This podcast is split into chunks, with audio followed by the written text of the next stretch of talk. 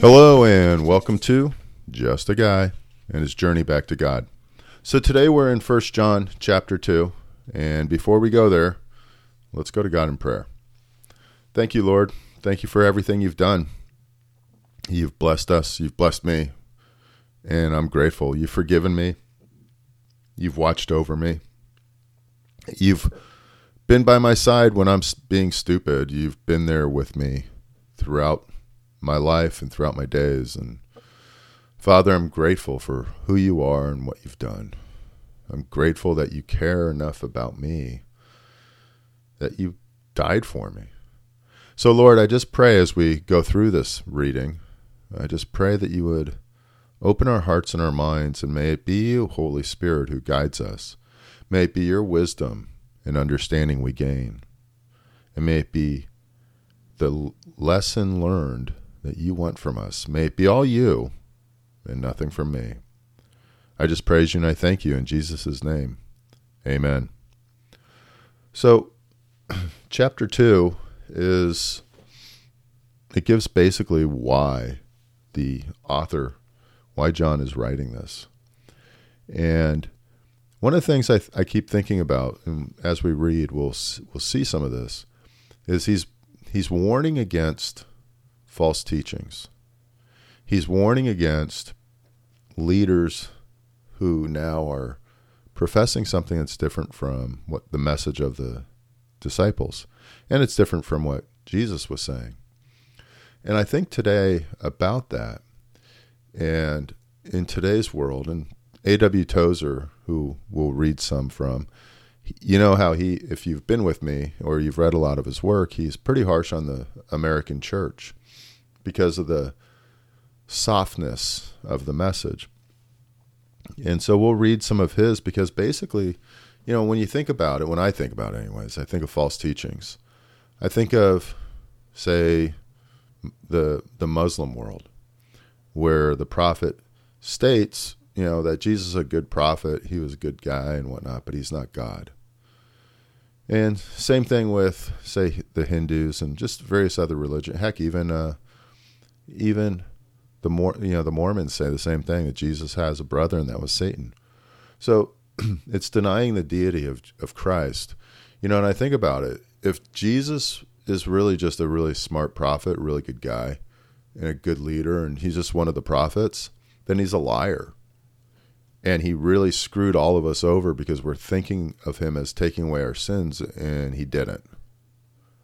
So then he's either the greatest solution to our sins and to our reconciliation to God, or he's the greatest liar and cause of people going to hell. Well, I have to think that no, he's actually God and he's the solution to bring us back and to bring us in alignment with God. So there's a lot going on there, you know, back in the old, you know, the original church with false teachings. And so I just wanted to bring that up, raise that, because that's really what they were talking about. But it's also a lot of what we're talking, what we're experiencing in today's society. A very soft church that allows things to occur, teachings to occur that are very far from what God had intended. So, with that, let's go to chapter 2, verse 1. My dear children, I write this to you so that you will not sin. But if anybody does sin, we have an advocate with the Father, Jesus Christ, the righteous one. He is the atoning sacrifice for our sins, and not only for ours, but also for the sins of the whole world. We know that we have come to know him if we keep his commands. Whoever says, I know him, but does not do what he commands, is a liar, and the truth is not in that person. But if anyone obeys his word, Love for God is truly made complete in them. This is how we know we are in Him. Whoever claims to live in Him must live as Jesus did. Jesus also said, He goes, If you love me, you'll obey. You'll obey me. He goes on into verse 7 Dear friends, I am not writing you a new command, but an old one, which you have had since the beginning. This old command is the message you have heard. Yet I am writing you a new command, Its truth is seen in him and in you because the darkness is passing and the true light is already shining. Anyone who claims to be in the light but hates his brother or sister is still in the darkness. Anyone who loves their brother and sister lives in the light, and there is nothing in them to make them stumble. Well, see, this is always a struggle for me because I really don't like my brother much. My older brother, I just don't care for. He's a mean person. He's uh, basically separated himself from my sister and I. And so I always struggle with this, and I, and I have I search my soul all the time with it. Do I hate him? No, not at all. In fact, I love him. I guess I, I have to say that. I'm just not going to put up with his treatment any longer. And if he doesn't want to be part of our family, well, then God bless you. Go do your thing. But I always this always makes me think about and, and pause because I have to check my motives and truly check my heart and try to be honest. Do I dislike him? Do I hate him? Or do I love him and I'm just disappointed? Anyways, verse 11. But anyone who hates a brother or sister is in the darkness and walks around in the darkness. They do not know where they are going because the darkness has blinded them. Verse 12. I am writing to you, dear children, because your sins have been forgiven on account of his name. I am ra- writing to you, fathers, because you know him who is from the beginning. I am writing to you, young men, because you have overcome the evil one. I write to you, dear children, because you know the Father. I write to you, fathers, because you know him who is from the beginning. I write to you, young men, because you are strong, and the word of God lives in you, and you have overcome the evil one. Do not love the world or anything in the world. If anyone loves the world, if anyone loves the world, love for the Father is not in them. For everything in the world, the lust of the flesh, the lust of the eyes, and the pride of life, comes not from the Father, but from the world. The world and its desires pass away, but whoever does the will of God lives forever. Dear children, this is the last hour, and as you have heard that the Antichrist is coming. Even now, many Antichrists have come. This is how we know it is the last hour. They went out from us, but they did not really belong to us. For if they had belonged to us, they would have remained with us. But their going showed that none of them belonged. So, this is where you have teachers, you have pastors, preachers who go out and they talk, they share a false message. And A.W. Tozer, Tozer goes around, you know, focuses on that because of the soft, mealy mouthed, not the, you know, the, the American church. Anyway, so verse 20. But you have an anointing from the Holy One, and all of you know the truth. I do not write to you because you do not know the truth, but because you know it, and because no one, no lie comes from the truth. Who is the liar? It is whoever denies that Jesus is the Christ. So again, if I go back to my thoughts on other religions who claim that that don't you know they claim that Jesus is a good guy because they don't want to insult us basically and that he was a prophet but they don't admit that's just a lie and what's interesting is Satan lies he creates lies that have a, an element of truth when they have a slight element some element of truth but a twist on it that's where you know where I've found in my life anyways that there's a lie and it's usually from Satan such a person is the Antichrist, denying the Father and the Son. No one who denies the Son has the Father. Whoever acknowledges the Son has the Father also. As for you, see that what you have heard from the beginning remains in you. If it does, you will remain in the Son and in the Father. And this is what he promised us eternal life. I am writing these things to you about those who are trying to lead you astray. As for you, the anointing you received from him remains in you, and you do not need to, anyone to teach you. But as his anointing teaches, teaches you about all things, and has and as that anointing is real, not counterfeit, just as it has taught you, remain in him. And now, dear children, continue in him, so that when he appears, we may be confident and unashamed before him as at his coming. If you know he, that he is righteous, you know that everyone who does what is right has been born of him. So basically, as I go through this, I think about it. in today's world, how do I how does this relate to me? Because I look around and there's so many false teachings.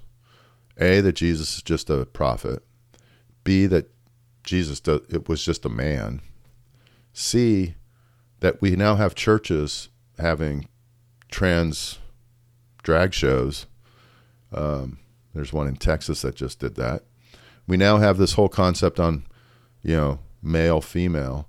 We now have this concept of my own truth, that there's no true truth, it's just your own personal truth. There is a truth, and it's from God. It's outlined in the Bible. There is a truth, and it is black and white. It is either or. And that's really where Tozer comes in. But there's so many false teachers out there, just as in those days that John was writing. They're here today in great numbers. And you can see the result when you don't have God in your life. Think about what's happened, all the killings that are occurring, all the perversions that are occurring, and people are miserable.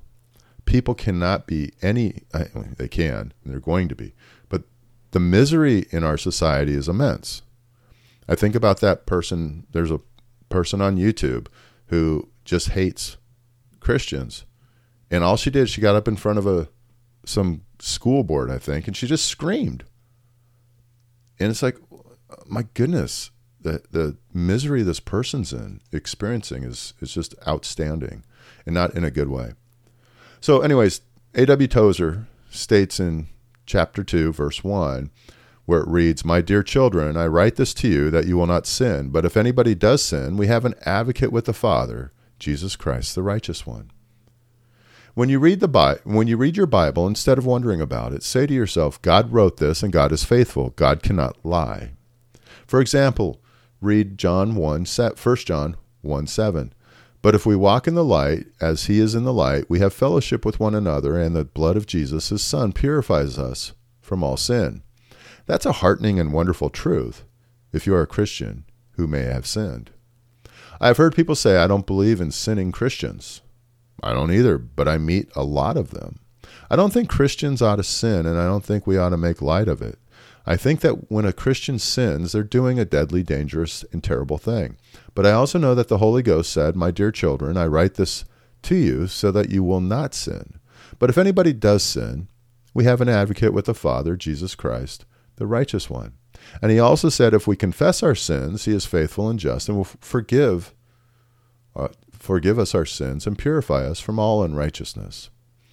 Now here's the here's something you may have never noticed. He is faithful and just, and will and will forgive us our sins and purify us from all unrighteousness. God promised he would forgive, and he is faithful to do so. But it says he is faithful and just to forgive. Justice is on our side now.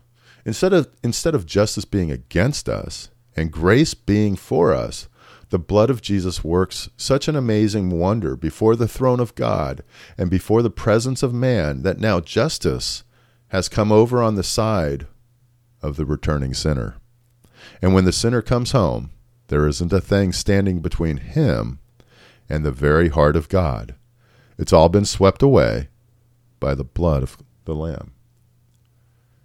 You know, the other day we were reading and it talked about basically the joy of the Lord.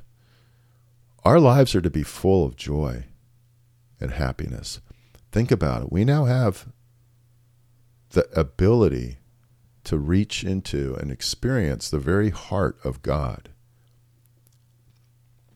That's amazing. And I just think when we really understand it, it's going to be an even more amazing day because I don't understand it completely. I don't have it completely in my grasp. But God's heart, who He is, is totally available to me because I've been purified and sanctified by Jesus. It's an amazing event. I'm so thankful because I don't deserve it but it's he's just to do it. It's crazy. Anyways, with that, let's go to God in prayer. Lord, thank you. I just can't say enough times thank you. The fact that you've forgiven me, the fact that I can fellowship with you is amazing. And I just pray that I would understand what that really means. What does it really mean to fellowship with you? To have access to you every day, all day. And I just pray, Lord, that we would understand that more as we go about our readings. As we go about our days, may we fully grasp what it means to love you and to be in you. And may we also learn to forgive and to love others as ourselves. I thank you and I praise you in Jesus' name. Amen. Hey, thanks for joining me at Just a Guy and His Journey Back to God. I hope you have a great day.